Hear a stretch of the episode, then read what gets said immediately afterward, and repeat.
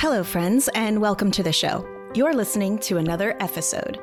Every other Tuesday, I release a short bit about whatever's going on in the Parks household or whatever's in my head at the time. It's a way for you to get to know me a little better in between my rare disease interviews.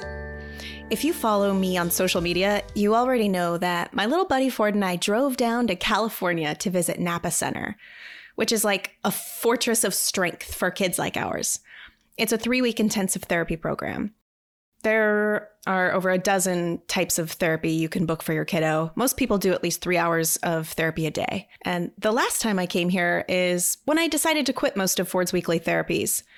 The insurance company that shall not be named doesn't allow us to see therapists outside of their in house group, who unfortunately aren't equipped, trained, nor do they have the equipment for kids like Ford. It's basically a huge waste of our time, so we do what we can for him at home and we keep him on his horse at hippotherapy. I'm working on getting that part sorted out, but I have a feeling it's going to take another year. Whew, getting off track here. Okay, anyways. So there are two other moms from Washington who also came down with their kiddos and we're sharing a house. It's a really nice house and has some funny, like head scratching taste in decor. Do you remember the movie The Wedding Singer?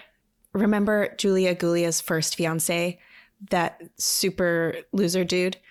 Think about his apartment, but like a fancy, modern 80s bachelor pad. it's in a beautiful neighborhood, and Ford is insistent about his walks, nothing new there. But this place is extra. Where we live at home is downtown. It's like a downtown setting. So all of our walks from the house are passing businesses and going through the parks, which is great. But what Ford is getting here is blowing his mind. All the houses are right there, one after another on the sidewalk, which means you know what? Garage door after garage door after garage door.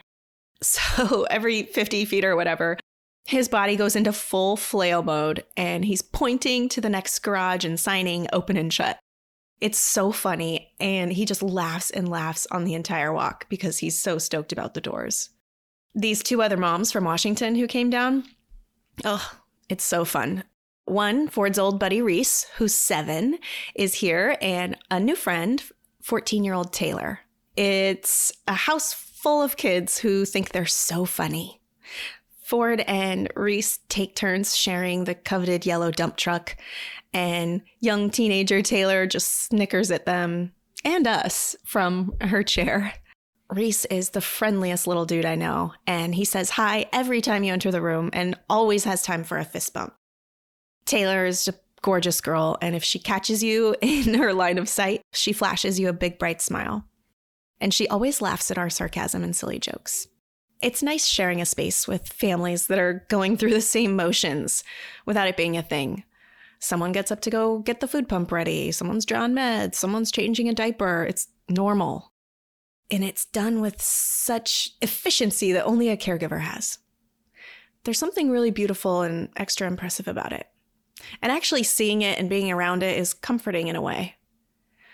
When we are all at the therapy center, the kids love passing each other in the halls. They all have their signature physical reactions when they see each other. It's so funny.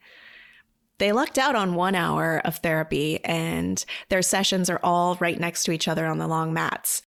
Ford gets a bit distracted and always needs to tell everyone Taylor and Reese are there. We've even had to modify some of his exercises to point in the direction of one of the kids to motivate him to go. Even though I miss my family back home terribly, it's been extra special to watch these kids push themselves. To be here in California sunshine and to catch up on some much needed Ted Lasso. Here's a quote from him As the man once said, the harder you work, the luckier you get.